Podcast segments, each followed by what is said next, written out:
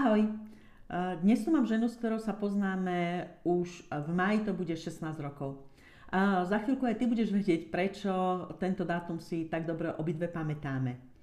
Zuzi, uh, pamätáš sa, ako sme sa stretli, ako sme sa zoznámili? No, veľmi dobre. Dva týždne som Juditu posielala kade ľahšie, že ja nič nechcem, tehotná, unavená, nechajte ma žiť. Ale bola nakoniec celkom neodbitná, za čo som jej vďačná. A po tých dvoch týždňoch sme sa konečne stretli. Dávala som vám 10 minút, to si veľmi dobre pamätám. Tri noci som nespala. Nedalo sa mi spávať ako tehotnej, mala som zdravotné problémy. Sice nie také, že by ma hospitalizovali, ale také na bežné fungovanie doma. A tak akože dobre, 10 minút, ale to bude maximálne vypetie sil, viacej nezvládnem. A keď prišli, namiešali takéto. Bolo to o polovičku svetlejšie, podotýkam. To znamená, že aj slabšie. A ja keď som to zbadala, to bolo prvé, že fúha. Ale nakoniec som bola schopná počúvať 3 hodiny. 3 hodiny to tuším bolo. Čo sme sa sedeli, rozprávali z našej iniciatívy. Mojej a Peťovej. Nechceli nás... nás pustiť. Áno.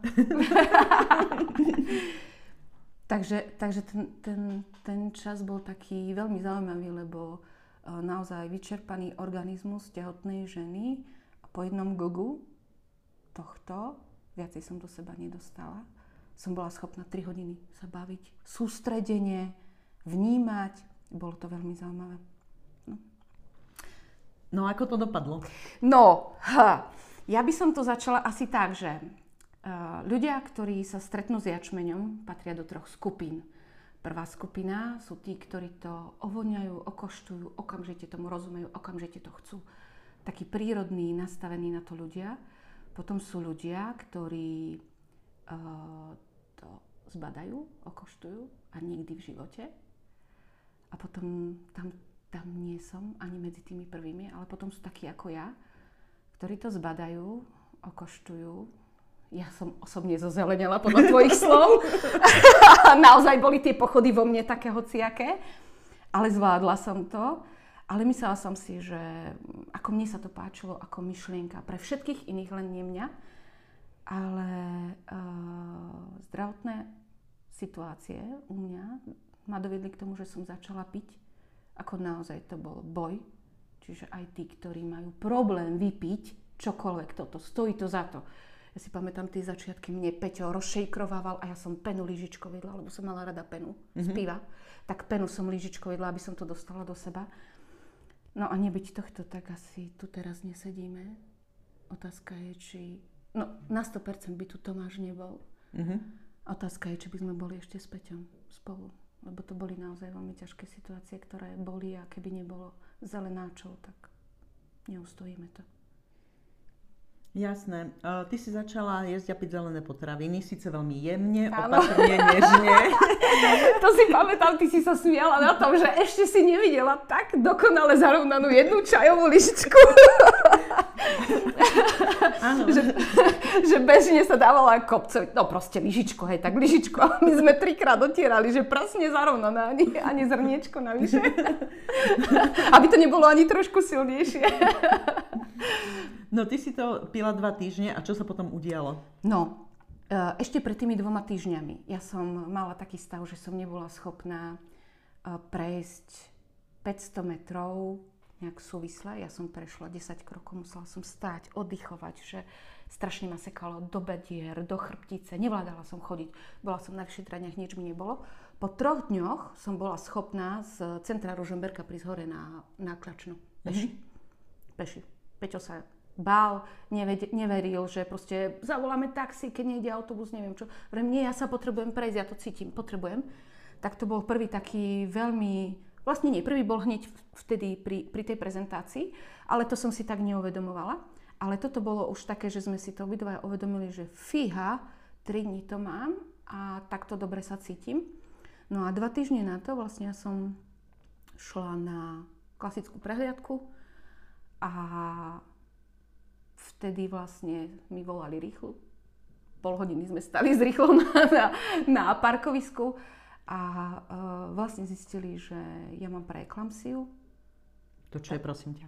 to je zvýšený tlak u tehotných žien, kedy vlastne ten tlak stúpa na toľko, že vlastne hrozí, že žena začne dostávať krče do mozgu. Uh-huh. Ako z, to, z toho zvýšeného tlaku, uh-huh. ktorý je. Zároveň je to veľmi nebezpečné pre babetka. Uh-huh. Že takisto to ovplyvňuje.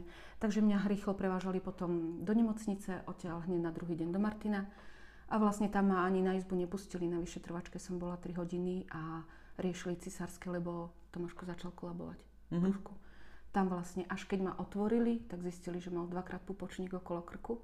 Uh-huh čo bolo dosť také, že už to bolo. A keď ho vyberali, tak zistili, že je strašne maličký. On bol menší aj, aj na tom Sone, ale neukazovalo to až tak. No a vlastne to bol 30. týždeň, čiže ešte 10 týždňov do pôrodu. A keď sa narodil, mal 970 gramov. Menej ako kilo cukru. Predstavte si, také kilo on mal menej. A schudol na 740 priebehu prvého týždňa. A v podstate on mal taký stav, že nám povedali, že my nevieme, že či je taký z toho pridusenia, alebo je tam veľmi ťažká infekcia. Dostal trojo širokospektrálnych antibiotík. Povedali nám, ako treba rátať, že to bude mať nejaké následky, ale keď ich nedostane, neprežije. No a ja som bola 10 týždňov skôr pred termínom, dovtedy som mlieko ešte nič. Ja som na druhý deň rozbiehla mlieko. Ako som sa prebrala z narkózy, a ako náhle som mohla začať jesť piť, tak vlastne išiel jačmeň. Bola tam skvelá sestrička, bola tam skvelá švagrina, ktoré ma cez telefón navigovali ako. Ja som, ja som cez odsávačku spustila som mlieko. Malý mal vlastne na druhý deň mu mohli dávať moje mlieko. Bolo tak husté, že kamarátka, ktorá mala už väčšie deti, ale tým, že ja som mala strašne veľa mlieka, strašne veľa naozaj, tak uh, povedala, že ty čo so sebou robíš? A že čo, prečo? Náš malý nemá problém vypiť pol litra na ex. Tebe vypije 2 deci a je prežratý. to mlieko bolo tak husté, naozaj husté, že až, až, až také dožlta, ten tuk, všetko to, proste bolo to nabité úžasne živinami, vďaka Bohu, lebo uh, Tomáš mal tých diagnóz takto do riadku na pol až štvorky vymenovaných. A v podstate nám povedali, že rátajte s tým, že on z minúty na minútu môže radikálne odísť. Ako nepovedali to tak, že odísť, ale rátajte, že tam môže byť radikálna zmena k horšiemu, kým nebude mať kilo. Mal 970 gramov. Strašne pomaly naberal. Nemohol nabrať ani cez to moje mlieko. Museli mu tu dávať do žalúdka sondou, nemal vyvinutý uh, prehltací reflex, sací reflex. A po dvoch týždňoch, ako sme boli v nemocnici, ako ho krmili, vyberali hadičku, tak ho naplo a dostalo sa mu to do pľúc. Dostal zápal pľúc. A to ja som prišla vysmiatá, však super, nie, malý zlatý, nie. A keď som prišla a pozerám, a kde je Paťko, e, e, Tomáško? Sestrička len také vážne, pani primárka príde za chvíľku. Tak ja som už zbystrá, že čo sa deje. Ona pani Servanská, kľud, nebojte sa, mali je tuto na iske, stalo sa. A začala mi vysvetľovať, no ja som vtedy šla do samozrejme. A ešte teraz to není ľahké. A vlastne po tom prvotnom boji, po tom prežití, po dvoch týždňoch mal ďalší boj, kedy naozaj z minúty na minútu sme bojovali a modlili sa. A bolo to ťažké. Ale skvelé bolo to, že táto osoba, ľudia, ona mi... My sme sa videli raz. Druhý raz sme si volali. A ona mi každý deň telefonovala, keď mohla. Toto je človek, ktorý ma donútil piť ten jačmeň. Ďakujem. Ďakujem naozaj, táto skvelá osvobka ma donútila. Ja som teraz jedla, nie, kým nevypiješ, ja ti to nezložím. Ja som musela do telefónu piť. Ale vďaka tomu som vydržala. A vďaka tomu ten Tomáš mal tú výživu, ktorú mal, že naozaj jemu hrozilo, že ostane ťažko postihnutý. Aj, aj boli k tomu prognozy, aj potom neskôr, keď sme sa z tohto dostali, že uh, vlastne on mal, on mal taký predpoklad, že tam bude ťažké postihnutie, nie len fyzické, ale aj mentálne. On uh, už tým, že pri pôrode bol menší, ako mal byť, On mal mať kilo a pol, keď sa narodil v tom 30. týždni. Išiel z 970 na 740 a po tých dvoch týždňoch mal asi kilo a to bol veľký zázrak u neho. A um, vlastne, keď sme sa pýtali, že keď nás pustíte domov, my sme už chceli ísť domov, lebo akože mesiac byť v nemocnici, náročné, náročné, táto svopka mi naozaj pomohla, aby som pila jačmeň. To ten jačmeň ti pomohol. Ty si ma dokopala do toho. A, a to bolo dobré, také láskavé, kamarátske a, a, a vlastne potom po, pýtala som sa doktora, že prosím vás, že kedy budeme môcť ísť domov? Lebo už naozaj, už keď sme sa tak akože pozbierali aj z toho ťažkého, tak on vraví, no, dve kila. A vrem, dve kila, vtedy mal kilo a pol. A sme si ho kolkankovali, ja som si ho takto dala, nie len v podprsenke, sestričky mi ho takto položili, ja som ho držala, prikryli nás dekou. No a bola situácia, že sestričky odišli na obed. A mne bolo treba na vecko. to pršic! Čo teraz, nie? Také malé kilové. Čo s tým? no a išiel ten náš ošetrujúci doktor, on bol skvelý. Akože občas taký sarkastický, ale vždycky to vedel tak podať, že najprv som stala v šoku, že to čo hovorí a potom sme to oklepalo, že jasné, baba bojuj. No a tak to raz, že pán doktor, prosím vás, že mohli by ste mi odložiť malého do inkubátora na vecko mi treba? On že, čo tam chytil, zobral mi ho, takto si ho položil na ruku. No čo, kurča? A ja na neho pozerám, no kilo a pol, nie, kurča, na obed, na nedelu. No čo, kurča, teraz sa mama bojí, za chvíľu bude trieskať po riti, že chodíš na diskotéky.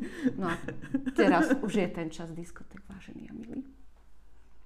Že naozaj, my sme v podstate, keď to tak zhrniem, ešte nemal 2 kg, nás pustili skôr, mal kilo 90.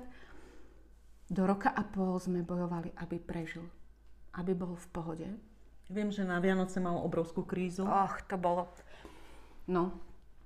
Teraz toto Dostal... všetko si prežijete, prídu prvé Vianoce, tešíte sa, že teda bábatko pod stromčekom, rodinná atmosféra.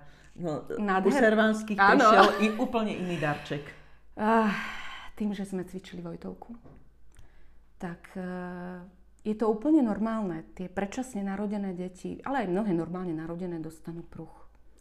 Lenže Tomáš dostal najprv taký v pohode, kedy sa to črievku dalo vrátiť naspäť. Potom dostal taký pruh, kedy v podstate museli sme letieť do Martina na detskú chirurgiu, kedy mu to zatlačili v podstate mm-hmm. rukou a vyslovene povedali žiadne cvičenie. Lenže ah, tým, že Tomáš bol predčasne narodený, on nemal dovyvíjaný mozog na to, aby, sa, aby bol schopný naučiť sa sadnúť, štvornožkovať, chodiť, čokoľvek robiť, tak v podstate on potreboval každý deň, trikrát denne cvičiť Vojtovku. Teraz sú už aj iné cvičenia, ale vtedy to bolo naozaj e, jedno z najefektívnejších cvičení a my sme videli tie výsledky. A tá Vojtovka je ale veľmi bolestivá, mm. veľmi nepríjemná. Teraz e, e, ja som zažila to cvičenie Plakali tam aj dieťa, aj mama. Ja, to, áno. A do toho nám suseda na radiátor zo spodu z bytovky, že čo robíme. Áno. Uh, no, ale v tom, že keď on dostal ten pruch, tak uh, vlastne nám zakázali cvičiť. Lenže jeden deň necvičenia Vojtovky znamená zastavenie vývoja. Po troch dňoch to dieťa vývojovo začne cúvať dozadu. My sme dva týždne necvičili lebo sme nemohli, čakali sme, kým nás zoberú do Martina na operáciu. No a to bolo tesne pred Vianocami. Mali sme ísť na oddelenie pre malé deti, lenže vďaka situácii, aká tam nastala, s iným protekčným dieťaťom sme sa dostali na oddelenie väčších detí. My sme boli rarita 5-kilové sestričky, chodili, ježi, taký krásny zlatočky. Ja som sa tešila, lebo mama, lebo sa páči, nie? No lenže, lenže tam boli také deti, uh, koľko, materská koľko vtedy vážil? Vtedy mal 5 kg. 5 kg mal 7 mesačný. Uh-huh. 5 kg. A uh, v podstate sme necvičili, takže kamarát mi ukázal, ako masírovať, takže ja som robila detské masáže, lenže to nenahradí cvičenie Vojtovky. Tie masáže pomáhali k tomu, aby tie nožičky aspoň nestratili ten svalový tónus, ktorý mm-hmm. už sme mali zistený, lebo on vlastne bol taký, hej, že proste všetko ovisnuté a tak. No a po dvoch týždňoch v nemocnici, kedy si mysleli, že určite nás operovať nebudú. Pretože takéto dieťa takmer s nulovou imunitou v, na oddelení, kde sa, to, bol, to boli viano, predvianočné obdobia, kedy išli všetky chrípky. Nie len klasické uh, nádchy, prechladnutia chrípky, ale črevné chrípky. Tam, kde tie, tie detská, prepáčenie, srali. Hej, ja som na tie isté záchody chodila. Proste oni naozaj rátali, že nebudeme ho môcť operovať. No a po dvoch týždňoch čuduj sa svete mali sa držal. Lenže ja som toto každý deň, trikrát denne. A veľké dávky, nie že lyžička ako na začiatku, to už išli polievkové lyžice. A za každým jedlom chlorela, aby proste nič nezaťažilo Tomáša. Po dvoch týždňoch nás operovali, mal byť 24 hodín na iske. Po troch hodinách, ako sa prebral, nás poslali naspäť na to oddelenie väčších detí, kde sestričky nemali pre nás ani prístroje, on mal byť na všetkých možných prístrojoch. 5 kilové, hej, v podstate rizikové, bez imunity. Oni nás poslali naspäť, lebo Vianoce. No, a mali chytil 40 večer. A nie, že tak, že proste, hej, klasická 40 Tam nezaberali lieky, ktoré mohol dostávať ako mali. Tam nevedeli, čo s ním. Sestričky volali na neonatológiu, pre Boha pomôžte. Lebo nám dieťa odíde, sa mu uvarí mozog. 40 Znížili cez infúziu chladili ľadom, lebo to nešlo inakšie. Tak mu schladili ľadom, stiahli na 38 za 10 minút 40. Týždeň sme takto fungovali, kým zistili správne antibiotika, ktoré na to zabrali.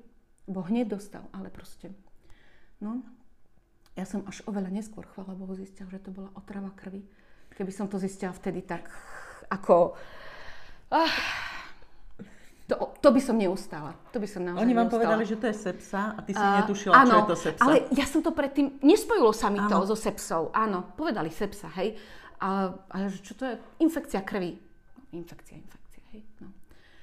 A, ale on vlastne dokázal vďaka tomu mlieku, vďaka, vďaka tej maximálnej starostlivosti, láske, modlitbám, všetko, čo tam išlo v maximálnej miere, Čuduj sa svete, po dvoch týždňoch bol v pohode. Do posledného momentu mu dávali infúziou antibiotika, nám dali domov tabletky obaľované cukrom, takéto veľké. To si pamätám. 5-kilové dieťa, ktoré bolo krmené materským mliekom a vtedy v tom čase nám nasadili špeciálne mlieko Alfare, aby uh, on tam mal strašne veľa diagnóz a nemohol klasické mlieko a ja som z tých uh, všetkých stresov začala strácať mlieko, takže sa učil piť z fľašky a mu dali takéto tabletky obalované cukrom a ja sa pýtam, prosím sa, ako to mám dať? Jemu? No, rozpolte, to bolo prvé, rozpolte obaľovanú tabletku, hej? Rozpučte a trošku prislate a dajte mu to do mliečka.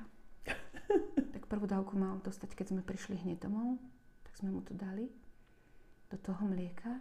To mlieko sme prisladili riadne to letelo 2 metre. Ja som ešte nevidela tak grca dieťa. Ani, ani predtým, ani potom. To proste takto 2 metre. Ja som okamžite na našej detskej doktorke, pani doktorka, čo ideme robiť? No a ona vraví, skúšte ešte raz. A vrem, ale on mi odmieta aj čistú vodu, aj prsník, všetko. On nič nechce. No tak dobre, tak nedávajte, budeme sa modliť, aby bol doliečený, aby. Hej? Takže uh, to boli v, ško- v tým pádom, ktoré naozaj udržal v sebe posledné antibiotika, mal v nemocnici. A odvtedy do troch rokov žiadne antibiotika nemal. Napriek tomu, že nám hovorili, keď nás pušťali z tej nemocnice, že rátajte s tým, že on bude non-stop na antibiotika. Non-stop. On proste ako nerátajte s tým, že budete môcť cvičiť. Že tam ten vývoj a nedopovedali. Mm-hmm. Že naozaj non-stop, takto vám ešte aj poviem, že a Vojtovka sa nesmie cvičiť, keď je dieťa chore. Nie je to, keď už má antibiotika. To je proste kontraindikácia, kedy sa to nesmie. Jednak ani človek, ani normálne zdravý človek nemá ano. cvičiť, keď je chorý. Hej? Nie je to ešte také oslabené dieťa. A my sme teda prišli domov, ďalšie antibiotika nedostával. Ja som zase zvýšila dávky zeleného. Už som bola schopná vypiť aj šťavu, nie len penu. Mala som veľký shaker, to bolo trošku viac ako toto. Trikrát denne. Trikrát denne som s ním cvičila Vojtovku. Po dvoch týždňoch nás zavolali na rehabilitačný pobyt. Nie po dvoch týždňoch, po mesiaci. Nie, po dvoch týždňoch, po dvoch týždňoch.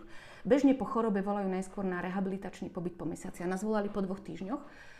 A tam večer maminky so sestričkou sme kecali, lebo babetka už spali. A som povedala, že ako sme mali situáciu. A jedna maminka, že sepsa, veď to je otrava krvi, že? Na sestričku. Keby ste ma videli, mňa museli dávať dokopy. Dobre, že ma sestrička nemusela prefackať. Lebo naozaj, akože mne keď to došlo, ja som si sadla 10 minút kuse revala. Potom som bola schopná zdvihnúť telefón a zavolať Peťo. Vieš, čo to mal? Hovorím, chvala Bohu, že som to nevedela. Veď ja by som sa tam poskladala, naozaj. A, a druhá vec, ktorú tá pani povedala, že a zaujímavé, že vás po dvoch týždňoch po chorobe zobrali na rehabilitačný. Berú normálne po mesiaci. A po otrave krvi. To už ani nehovorím. To ako, hej, on tam nemal byť. Ostatné decka, je normálne, že cez tie pobyty uh, tie, niektoré tie detičky chytia nádchu, prechladnú a tak. Mali nič. Decko, ktoré hovorili, že nulová imunita. On celý ten pobyt bez problémov, všetky cvičenie odcvičil, všetky perličkové kúpale, všetky masáže, všetko, išli sme domov. A od tých dvoch rokov do troch, kým, nie, do, do piatich, v piatich mal asi operáciu, tak dovtedy žiadne antibiotika nemal. A, tie, a nechceli nám veriť. A, a tie antibiotika mal len kvôli tomu, že išiel na operáciu? Že išiel na operáciu, hej. áno, to bolo preventívne, hej, že, že uh, to vždycky po operácii nasadzujú antibiotika. Mm-hmm. Hej. Takže to bolo také naozaj, že zázrak. Ešte vám poviem príhodu. A môj ginekolog má manželku, detskú lekárku a oni vedeli, čo sa deje, však on ma posielal do Martina, hej, mm-hmm. tak pripravoval trošku psychicky na to aj keď netušil, že to takto skončí, mi hovoril, a možno si 3-4 týždne poležíte a pošli vás naspäť odrodiť tu. Hej, tam ma už ani na, na vyšetrovačku v Martine nepustili. A on, keď my sme vlastne prišli, nebol schopný ho zobrať na ruky. Z tak veľkého rešpektu, že v akom zdravotnom stave je to dieťa. Napriek tomu, že, že odrodil... Pol ružoberka. Možno aj viac. Ale ale naozaj, že, že vlastne on, on tým, že sa s manželkou bavili o tom nášom Tomáškovi, aký bol, tak on mi vlastne povedal, že Tomáš je zázrak.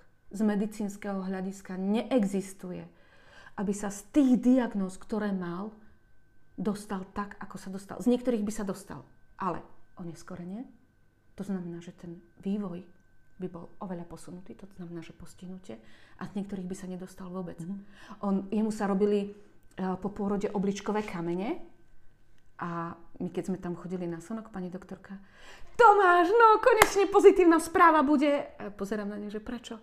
No lebo on je jediné dieťa, ktoré keď príde, tak mi množstvo tých obličkových kameňov v tej, v tej obličke proste sa zmenšuje. Mm-hmm. Po pol roku. On mal keď si predstavíte, že takto je oblička na tom, na tom monitore, tak najväčší kalcinom, ktorý mal, bol takýto. Fú. A okolo toho to bolo takto obodkované. Po troch mesiacoch ten veľký kalcinom tam nebol. Po pol roka bola oblička čistá. Čiže úplne, a ona vlastne sledovala aj zväčšená pečeň, uh, zväčšené to viem, to si hovorila, slezina. pečeň zrelú na transplantáciu. Áno, tá bola áno. v takom stave po tých antibiotikách. Áno, robili mu vlastne pri tej, pri tej, pri tej uh, operácii pruhu mu robili uh, biopsiu pečene a tam to bolo, tam to bolo vlastne také, že pff, čakateľ, mm-hmm. čakateľ. 5-kilové dieťa. Čakateľ na transplantáciu, čo je nereálne. Čo, pýtali sme sa, dobre, a čo s tým? Hej? Oni v troch rokoch môže dostať podpornú liečbu. Chápete to? Dieťa čakateľ na transplantáciu. Po pol roku bola tá pečeň v poriadku. Slezina, oblička, pečeň. Po roku nás vyradzovali zo sledovania. To bolo nenormálne. Hej? To aj teraz, uh, pár rokov dozadu, keď som sa rozprávala s lekármi, či na, či na genetike, či, či uh, detskí lekári, či dokonca ešte aj detský psychiatr, ktorý mu robil vyšetrenia, tak tí lekári mi povedali, to dieťa je medicínsky zázrak. To neexistuje, že by sa z toho dostal. Takže teraz, 18. mája, bude mať 16 a riešime strednú školu. A chce ísť na gymnázium dieťa, ktoré malo byť ťažko postihnuté mentálne a fyzicky. Je filozof, ktorého nevládzeme doma občas počúvať, ako dáci jeho súrodenci, keď, mu, keď im začne vysvetľovať, že naozaj ako... Ja si neviem predstaviť, že by tí zelenáče neboli prišli. Pred tými 16 Tak ako u Tomáša tam prišlo k súhre troch podľa mňa takých nesmierne dôležitých vecí. Jednak láska vašej rodiny, súdržnosť vašej rodiny. Jednak to, že uh, ty si dokázala celý ten čas s ním cvičiť, dokázala si to všetko zvládať, pretože Fú, to, ja keď sa vrátim do tých čias, to vôbec neboli ľahké, ľahké časy. To jedno cvičenie zažiť s tým dieťaťom bol, uh, bol zážitok na dosmrti a robiť to trikrát denne, tak uh, no... Ja som ja, nič iné robiť nezvládala. Ja som ťa obrovsky obdivovala za tú tvoju prácu, čo si s Tomášom spravila. A zelené potraviny to ste dostali ako dar.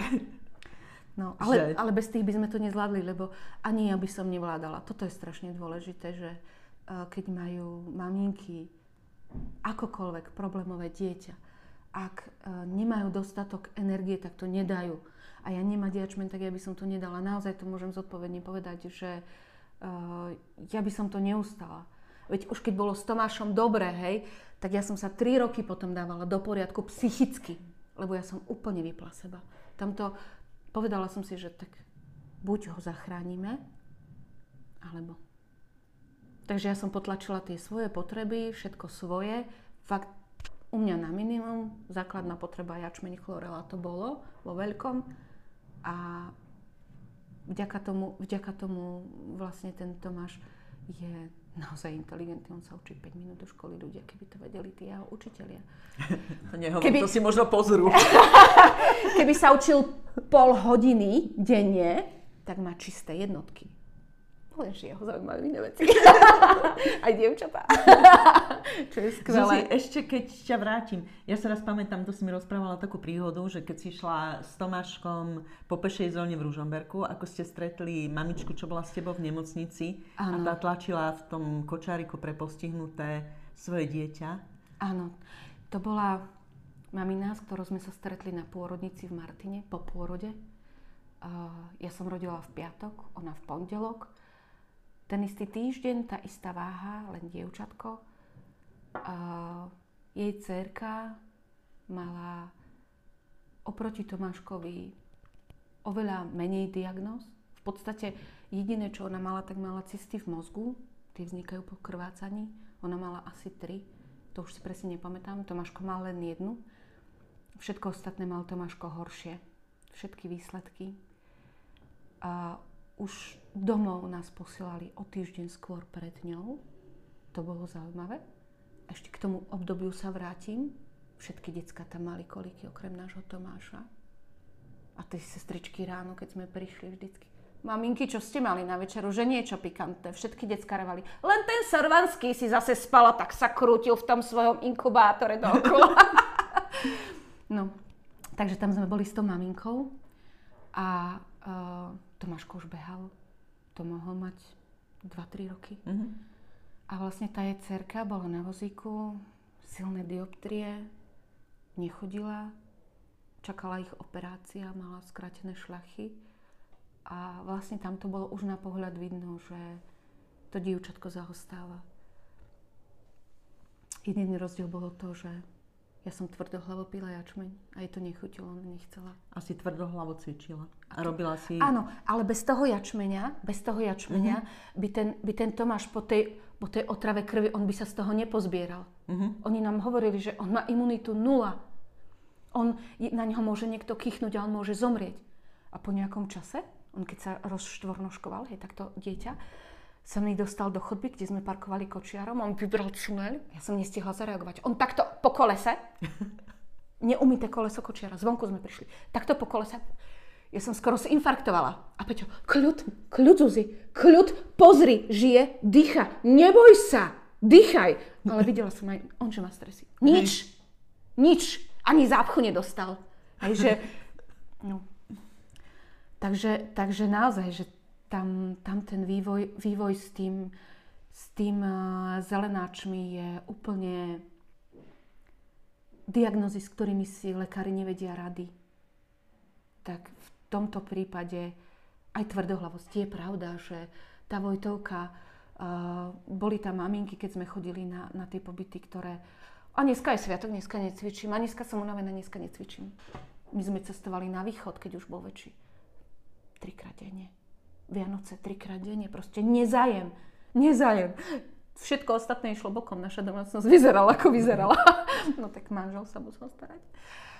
Ale, ale trikrát denne. Uh-huh. Pred cestou sme odcvičili, ak sme išli na východ, 3,5 hodiny v aute, prišli sme pol hodiny oddych a dávaj cvičiť. A večer zase. Jasné. No, do školy ste ho dávali o rok neskôr? A, áno. On vlastne aj do škôlky. Zaujímavé bolo, že do škôlky ho poslal neurológ, že už je zrelý, normálne, keď mal 3 roky. Mm-hmm. Že väčšinou takéto detičky, oni musia byť osobitne oneskorený vývoj a neviem čo všetko okolo toho. My sme chodili ešte na tie, na tie kontroly, na neurológiu, ale normálny vývoj, ja mu odporúčam, aby, aby proste nastúpil do toho kolektívu. No v školke je vždycky problém. Mm. Tam imunita tých detí je tak oplieskaná, to máš v pohode. Mm-hmm. Úplne v pohode.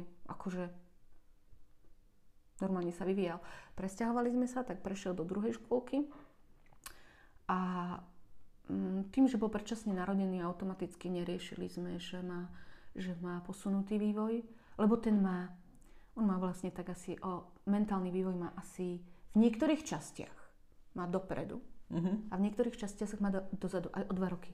No ako každé dieťa, v niečom uh, je šikovnejšie, v niečom je menej šikovné. Uh, u, neho, u neho je to tak trošku cítiť, ale na to, že to malo byť dieťa s ťažkým autizmom, že to malo byť dieťa, ktoré tak zaostávalo, že keď sme my chodili e, ku psychologičke do Martina, do, do mm, ambulancie pre takéto e, predčasne narodené deti, tak ona si vždycky vzdychla.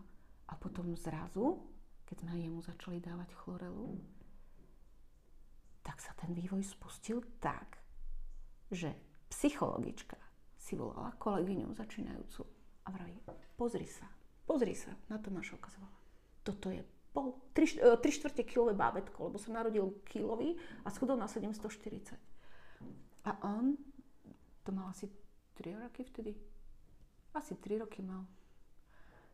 On jej tam spieval, tancoval, my sme chodili do námestova, som chodila do, mater, do, dobrého, do materského centra. Na, na Jahmahu to bola taká komplexná, hudobno tvorivá výchova pre takéto maličké ano. detičky a on sa tam naučil spievať a tancovať a basničky, taký maličký škopec, hej. A ona povedala, toto je jediné dieťa, ktoré splňa moje tabulky. Jediné, z predčasne narodených. A to tam Martin je spadová oblasť pre tieto deti tá neonatológia tam vlastne stiahuje všetky takto predčasne narodené deti a, a tam naozaj, tam keď sa šlo na kontrolu, to bola celodenná. takže, takže jediné dieťa, ktoré splňalo tabulky.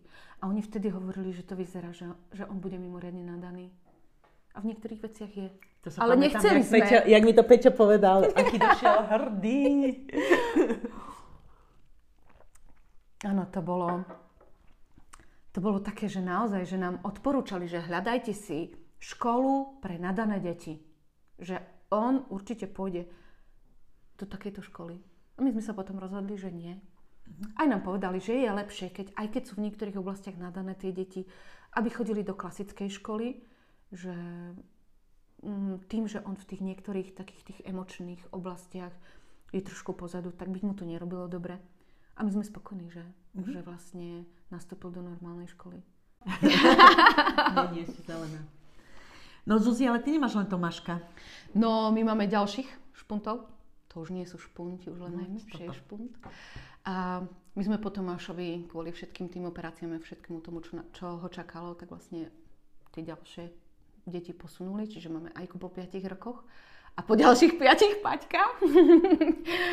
a Skvelé je to, že e, v podstate Andrejka aj Paťko, oni už boli pred porodom, pred, pred tehotenstvom na zelenom, vďaka mne, že vlastne mi v podstate tých 16 rokov boli asi dva výpadky, kedy sme nemali jačmeň. Jedenkrát na dva týždne, jedenkrát na týždeň. A povedali sme si, že už v živote bez nich nechceme byť. A to praktizujeme u nás. U nás je každý deň ráno vstaneme a prvé manžel mieša jačmeň, mne, mne e, chlorelu do toho, deckám mrkvu a, a prípadne cviklu. Keď už nie sú, no tak dobre, tak aj čučoriedku. Tak nie je až taká sladká. hlavne, hlavne Paťko miluje, miluje mrkvu. Takže u nás, u nás všetci doma uh, sme na jačmení na chlorele dlhodobo. A ako náhle ide nejaká choroba, tak sa zvyšuje dávka, lebo človek viacej vládze. Ako pri takých troch živloch, ktoré mám doma, by som... By som ne, ja by som nevládala. To, to sa nedá, no. Ako, a nemyslím si, že som nejaká kvargľa. Hej. ale keď máte tri, tri živé striebra doma, ktoré sú úžasné. A chcete sa im aj venovať. Veď to je to, že to není, že na to máš telefón alebo počítač a hraj sa, ale byť s nimi a, a čo je skvelé, tak, tak uh, vlastne oni sa ešte venujú Badimu. Máme veľkého psa. Uh, to je kríženec uh, ovčiarského a labradora. Mm-hmm. Ale naša, naša Ajka s Tomáškom už ho bez problémov dokážu vyvenčiť, aj keď akože šarpe je. Ja nie. Ja som povedala, že ja nie, lebo mňa povláči po zemi, ja nechcem. Mm-hmm. ale, ale dokážu, dokážu vlastne takto súdržne. E, dokonca, keď my sme niekde za včasu ráno odchádzali s manželom, tak uh, Tomáško miešal Mm-hmm. My sme si ráno dali, Paťka sme brali so sebou a Tomáš miešal aj a sebe jačmeň Dali si jasné, že veľa farebnáčov. Keby mohli, vypijú všetko naraz. a, a úplne v pohode, alebo Tomáš príde po tréningu, čo majú v škole športový tréning, príde, mám, môžem si namiešať. Čo sa pýtaš? To je otázka. Tomáš, miešaj si, či ti mám ja namiešať? Nie, ja si namiešam, ty mi tam dáš zase chlorelu. Nemá rád práškovú chlorelu do jačmeňa. Miluje tabletkovú, Áno. ale do jačmeňa chlorelu nie. Ja milujem do jačmeňa chlorelu, mne to chutí a ja tá dokáže jačmeň takto na sucho, lyžičko viedať. Nerozumiem mm. tomu ako, jej to chutí, ale ja som klasika. Do jačmeňa a prípadne ešte keď tam mám tú čučoriedku, tak mi to absolútne vyhovuje. Mm-hmm. A manžel zase, Peťo, ten jačmeň chorela a brusnica. Kyslá. Jemu to chutí. Hej. Takže tak. Že my sme stále na zelenom. Dobre, Suzi, tak ja ti veľmi pekne ďakujem. Budeme držať eh, Tomáškovi palce, aby sa dostal na Gimpel. Áno, dúfajme. A... dúfajme. Teším sa na vaše ďalšie skúsenosti a zážitky. No, tých je strašne veľa. Tých je strašne veľa z celej rodiny. To, to by sme tu týždeň môžeme natáčať. tak díky moc. Ahoj. Ahoj.